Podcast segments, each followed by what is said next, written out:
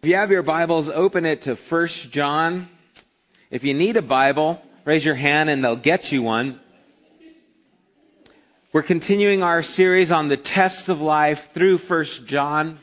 You know, Thursday night we were in 1 Corinthians and we were in chapter 13, the chapter that is known as the love chapter, and we talked about how the early church adopted the word agape in the Greek. It was a word that was out there, but it was a word that wasn't commonly used in the Greek language. And the Christians adopted this word and kind of hijacked it and made it their own. It was the idea of a, a love that was void of self. It was giving. It was sacrificial. And they used this word to identify the love that God has for us. For God so loved the world. And, and if we have not love, all these words are the word agape. And we saw how we have this possibility to know about love, but there is something deeper. There is a love that is stronger. There is a love that is much greater than the love that we commonly use. You know, I love baseball. I love video games. I love hot dogs. I love chorizo burritos. I love these things, but then there has to be this identification that there is a love that is different. There is a love that is greater. There is a love that is deeper. And so this word agape was adopted into this definition. And we see that John has been doing the same thing with the word life chapter 5, he says that the reason I have written these things, all the things that were in this book of First John, are that you might know that you have eternal life. And we've talked about, and are going to talk about again, that this isn't about a longevity of life. This is about a quality of life.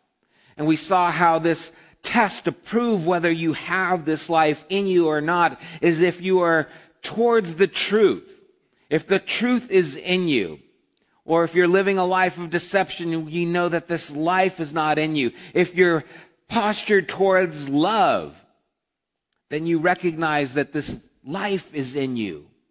And we spoke about how if we say that we have not sinned, we, we lie and that we have been created with moral intention to have lives that are destined to hit that target that God has created for us, His glory that bring honor to Him. And if we think nothing of that, if we feel ourselves have no moral obligation, then this life is not in us, but we deny it and, and we don't do the truth. And John is trying to get us to recognize what this life is about, what this life looks like, and how we can know that we have this life. And we want to look at another way that this life can bring identification. And we're going to be looking at chapter 2, verses 3 through 6. It says, We know that we have come to know him if we obey his commands. The man who says, I know him, but does not do what he commands is a liar, and the truth is not in him. But if anyone obeys his word, God's love is truly made complete in him. This is how we know we are in him. Whoever claims to live in him must walk as Jesus did. Now, when you hear words like command and obey, those words tend to bring thoughts of confining or obligation, religious requirement. They're, they're words that kind of I don't know about you, but I never liked the word command or obey. Maybe that says something about me, but it was always those things that I kind of resisted. It was like you're trying to push me into something. You're, you're trying to, to take control of me. You're taking away my freedom. And, and we've resisted these kinds of words, but the purpose John is writing here isn't to give us a set of rules to, that we have to follow his purpose is to help us identify really where we are. And the idea here that we have come to know him, we can know that if we have a life that is in obedience. And we see now that obedience is an expression, it's not an obligation. It's an expression of the relationship we have with God. It is not an obligation put upon you. And it's real important that we understand that because this is helping us to see that our goal is not to, to get a little bit better. Our goal is not to be a little bit more obedient. Our goal is not to, to follow his commands. Our goal is to know him. That's what we want. That's the, that's the heart of this. In fact, Jesus talks about this in John chapter 17.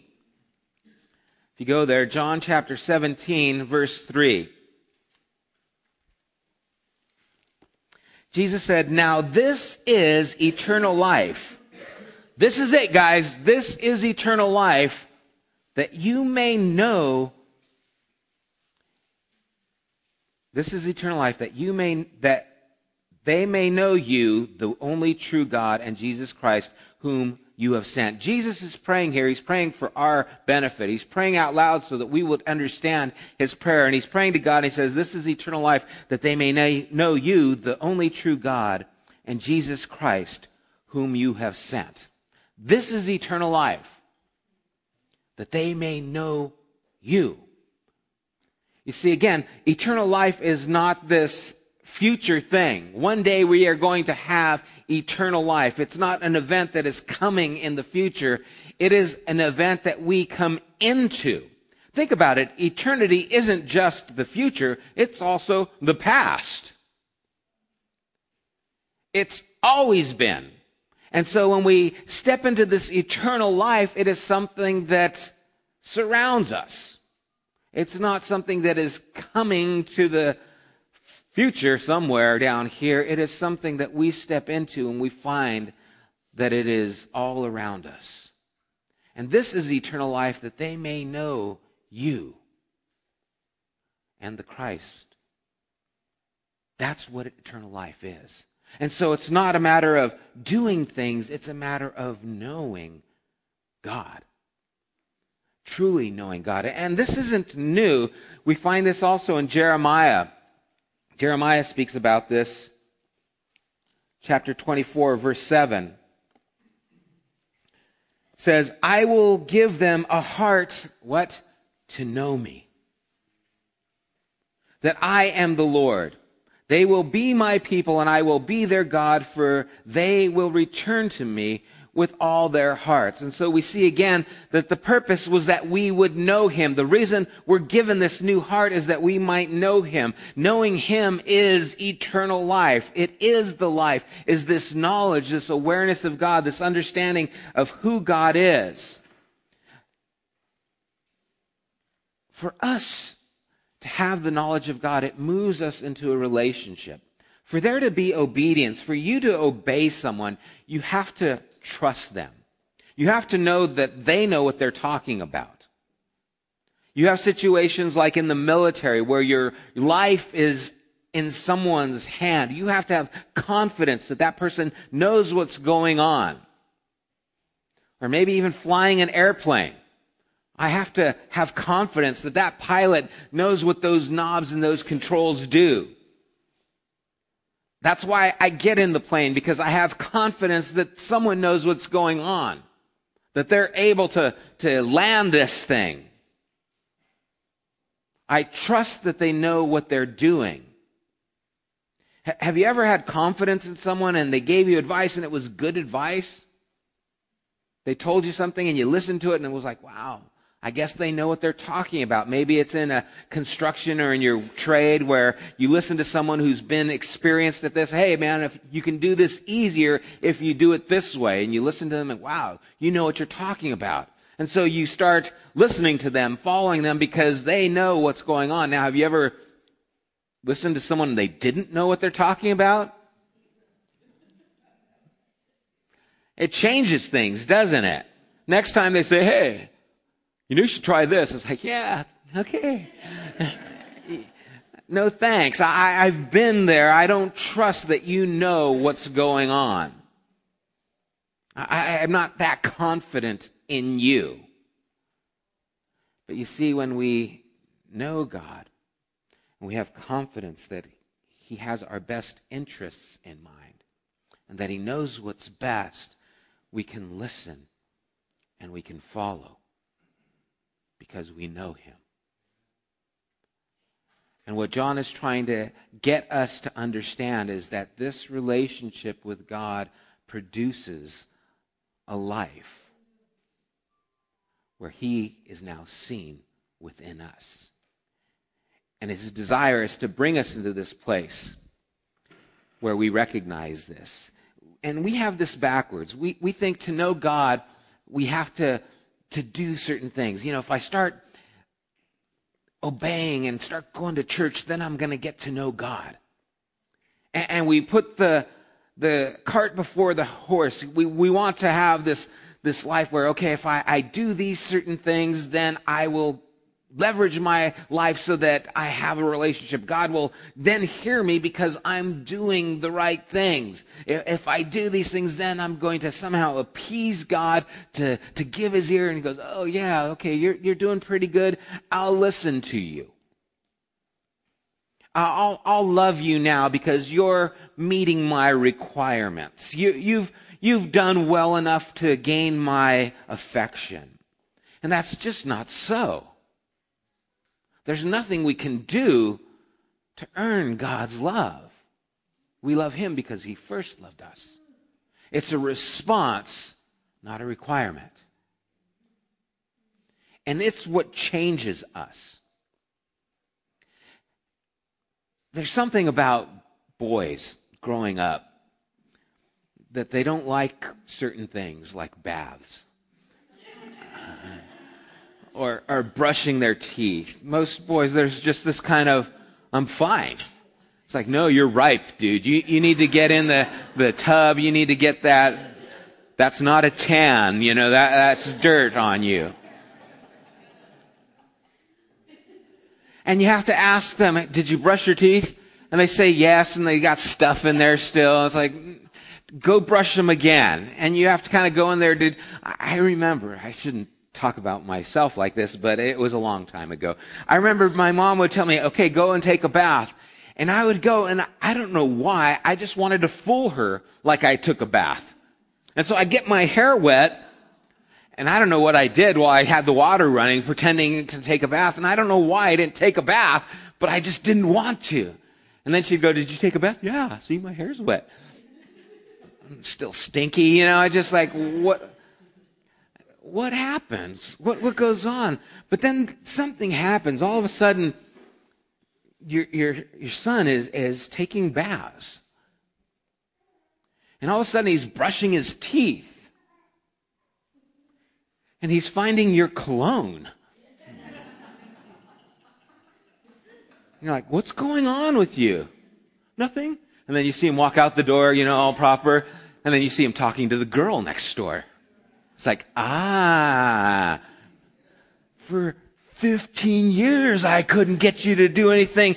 Little Miss Princess here comes into your life and boom, all of a sudden, man, you are a new person.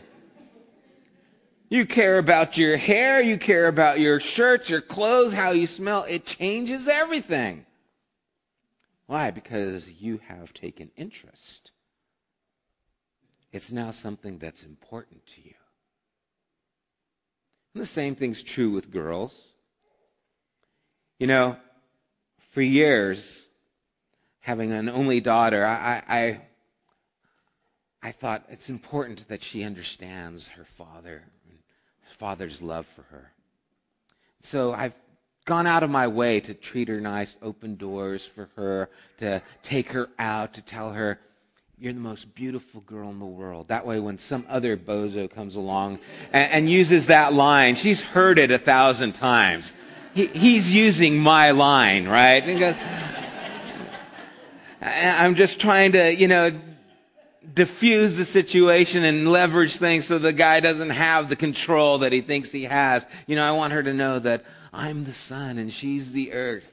But it, it changes it shifts. All of a sudden, this guy comes into her life and she doesn't want to spend time with dad. Where are you going?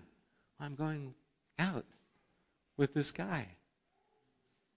But it's our night to watch TV. Sorry, Dad, I'll be back later. she goes. And now he's the sun, and I'm just an asteroid floating around. there, there's been a, a shift. There, there's a shift in her heart. And no matter how you try and stop it, it's going to happen.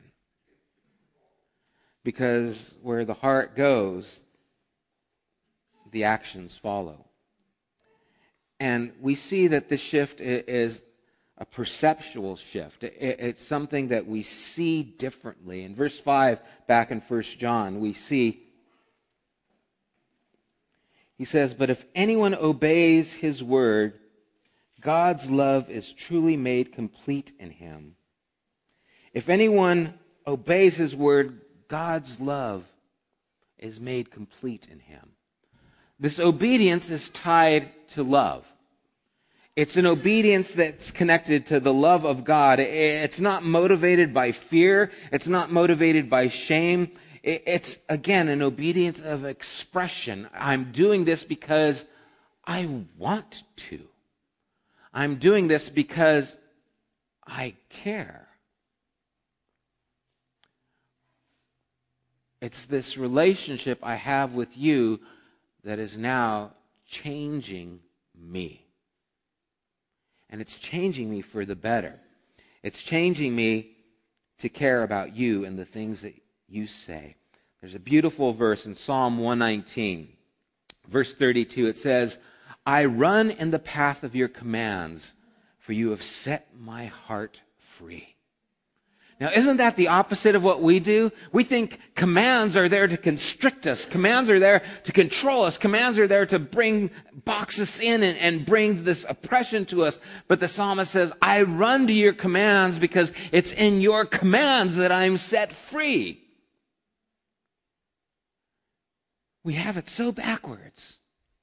Why would commands set us free? Because of who the commands are connected to. Someone we can trust, someone who has our best interests in mind, someone who knows us, knows the right things for us, someone who has the ability to direct our lives in the right way. And you see, God's commands are what set us free. And instead of running from them, we should run to them. I have a device here. This is a training collar. yeah, I know. Spurgeon didn't like this. Your dog is dumb. Um,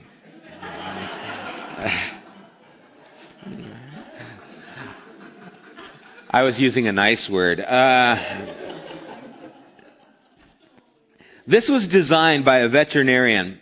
It, it mimics a dog's nipping at the neck, and if you put it on your arm and you give it a tug, it, it doesn't feel as bad as it looks. Now, it can cause irritation if it's used prolonged, too long of a period of time. But it's not as bad as it looks. I know it looks like a Dr. Mengele torture device or something like that. But what this is meant to do is help bring control and help the dog understand if they're doing something that's not appropriate.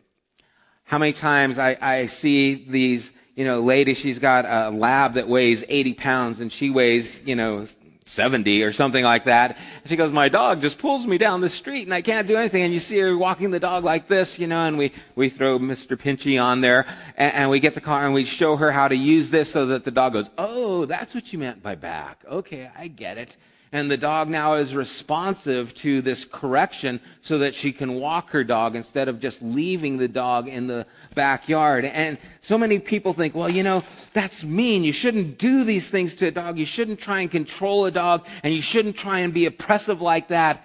You should just let the dogs be free. But have you ever seen a dog that was free?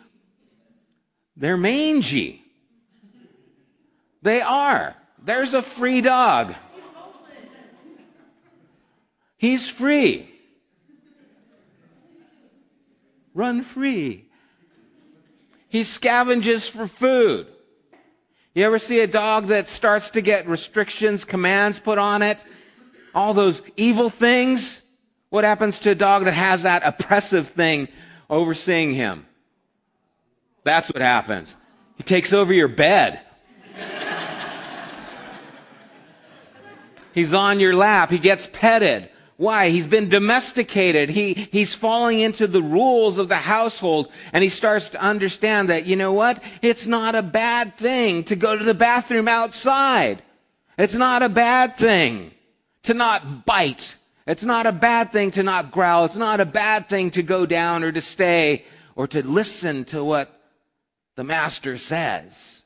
It has its advantages big advantages. It takes me from being outside and being mangy to being pampered and cared for. Why? Because I'm obeying the commands. And you see, that's what God is moving us to do. It's moving us to see the reality different, to see this idea of commands different. Now, I have an illustration that I want to, to show you, but I need a volunteer volunteer.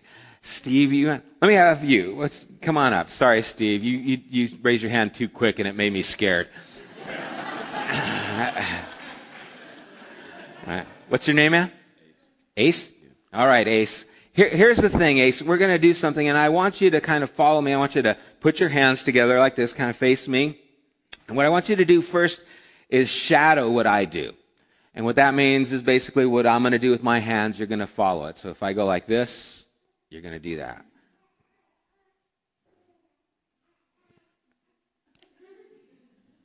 You're pretty good at this, man. okay. Okay, very good. Give him a hand. That was very good. Now, we're going to do that a little different. Now I want you to replicate what I do. And what that means, instead of shadowing me, if I'm moving my right hand, it's your right hand. Okay, so if I'm moving this way, good. Oh, Oh, that's okay. Spoke too soon. I know. That's okay. It's okay. It's tricky. There we go. Okay, all right, not bad. Now, there's one more thing that we're going to do.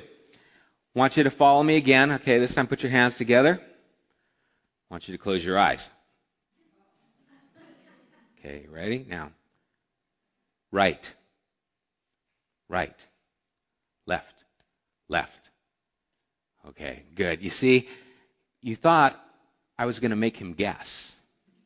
And so many times we think that God is going to make us guess when really what we need is to listen. Thanks a lot, Ace. Give him a hand. That was great. We have this idea that God is asking us to do something, but He's not showing us how to do it. He's not telling us how. But Jesus said that whatever I see my Father do, that's what I do. Whatever I hear my Father speak, that's what I say. And what he tells us in 1 John is that whoever claims to live in him must walk as Jesus did. And our question is, how do we do that? How can I do that? How, God, how do you expect me to do this? This isn't just making a little change in my life. This is a whole shift in how I live. But God is not leaving us blind. He's not leaving us deaf. And that's why the scriptures are so important is they give us understanding, illustration of the heart of God so that we can know him. And that's why the Spirit comes because he speaks to us so that we can hear him. I don't have to guess, God, what should I do? I don't know. I think what happens so many times is God speaks, but we are not listening. If you ever had this thought, it happens, Karina and I talk about this all the time because it happens a lot where someone's put on your heart and you're thinking about this person and you think, I should call so and so. And then you don't, and then they call you and you're like, ah, I knew I should have called them. You feel, oh, I blew it, you know, I, oh, I, we always just hate that. I knew I should have, but I didn't. But then there's those times where you do listen, where it's as if God is speaking to you. And just yesterday at Mary's um, mom's memorial service, someone shared a scripture in Psalm 23, and, and, as they shared the Psalm 23, there was a part of that verse that just jumped into my mind, and so did this other person, this guy I know who's going through some tough situations. And as that came to mind, later on, I just texted that scripture Surely goodness and mercy will follow me all the days of my life, and I will dwell in the house of the Lord forever. And I just sent that to him. Out of the blue, I just thought, I haven't talked to the guy in a week or so, haven't, you know, I just sent it to him, and immediately he responded, and he doesn't always respond at all, and sometimes, you know, let alone immediately.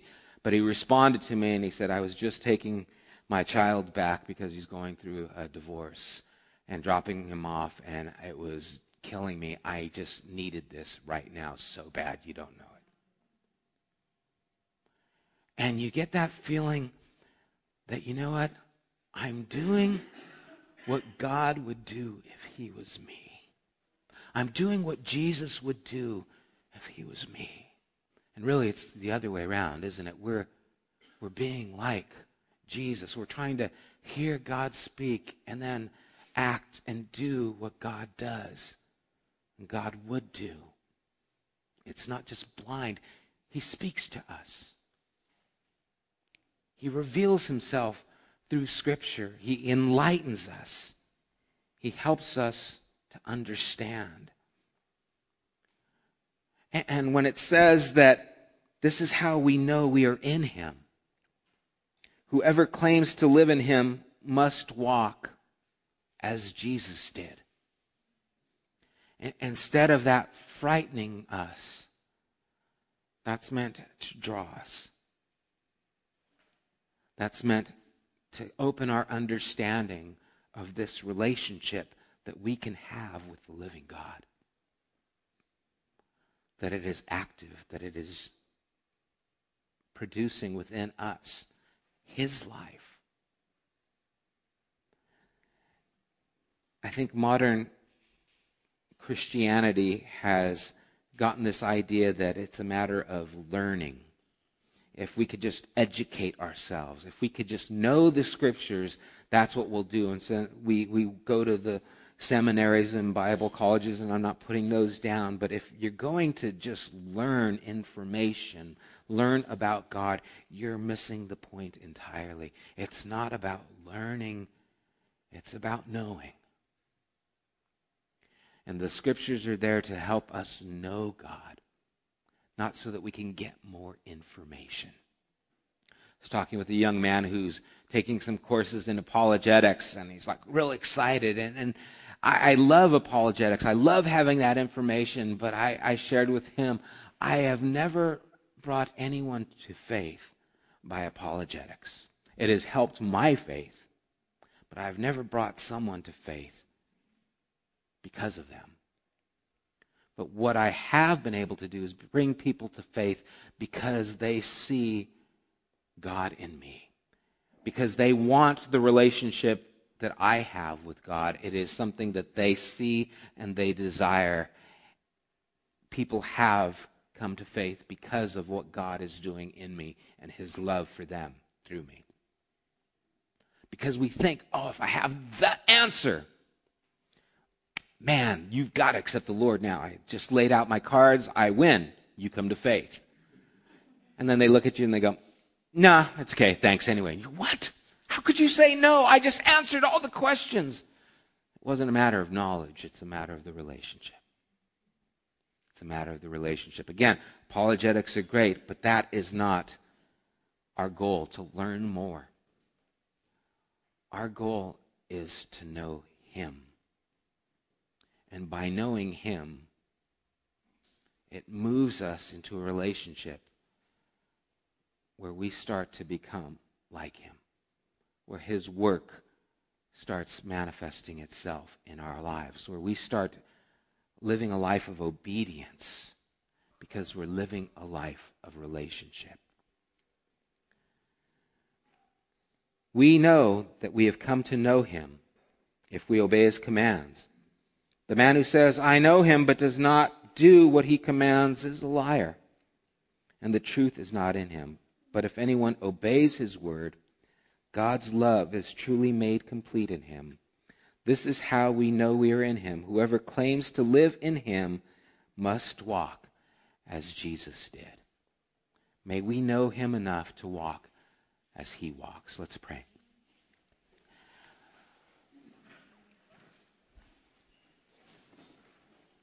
Father, the, the challenge here isn't to do more. The challenge here is to live in relationship with you. The challenge here is to allow our relationship with you to affect who we are.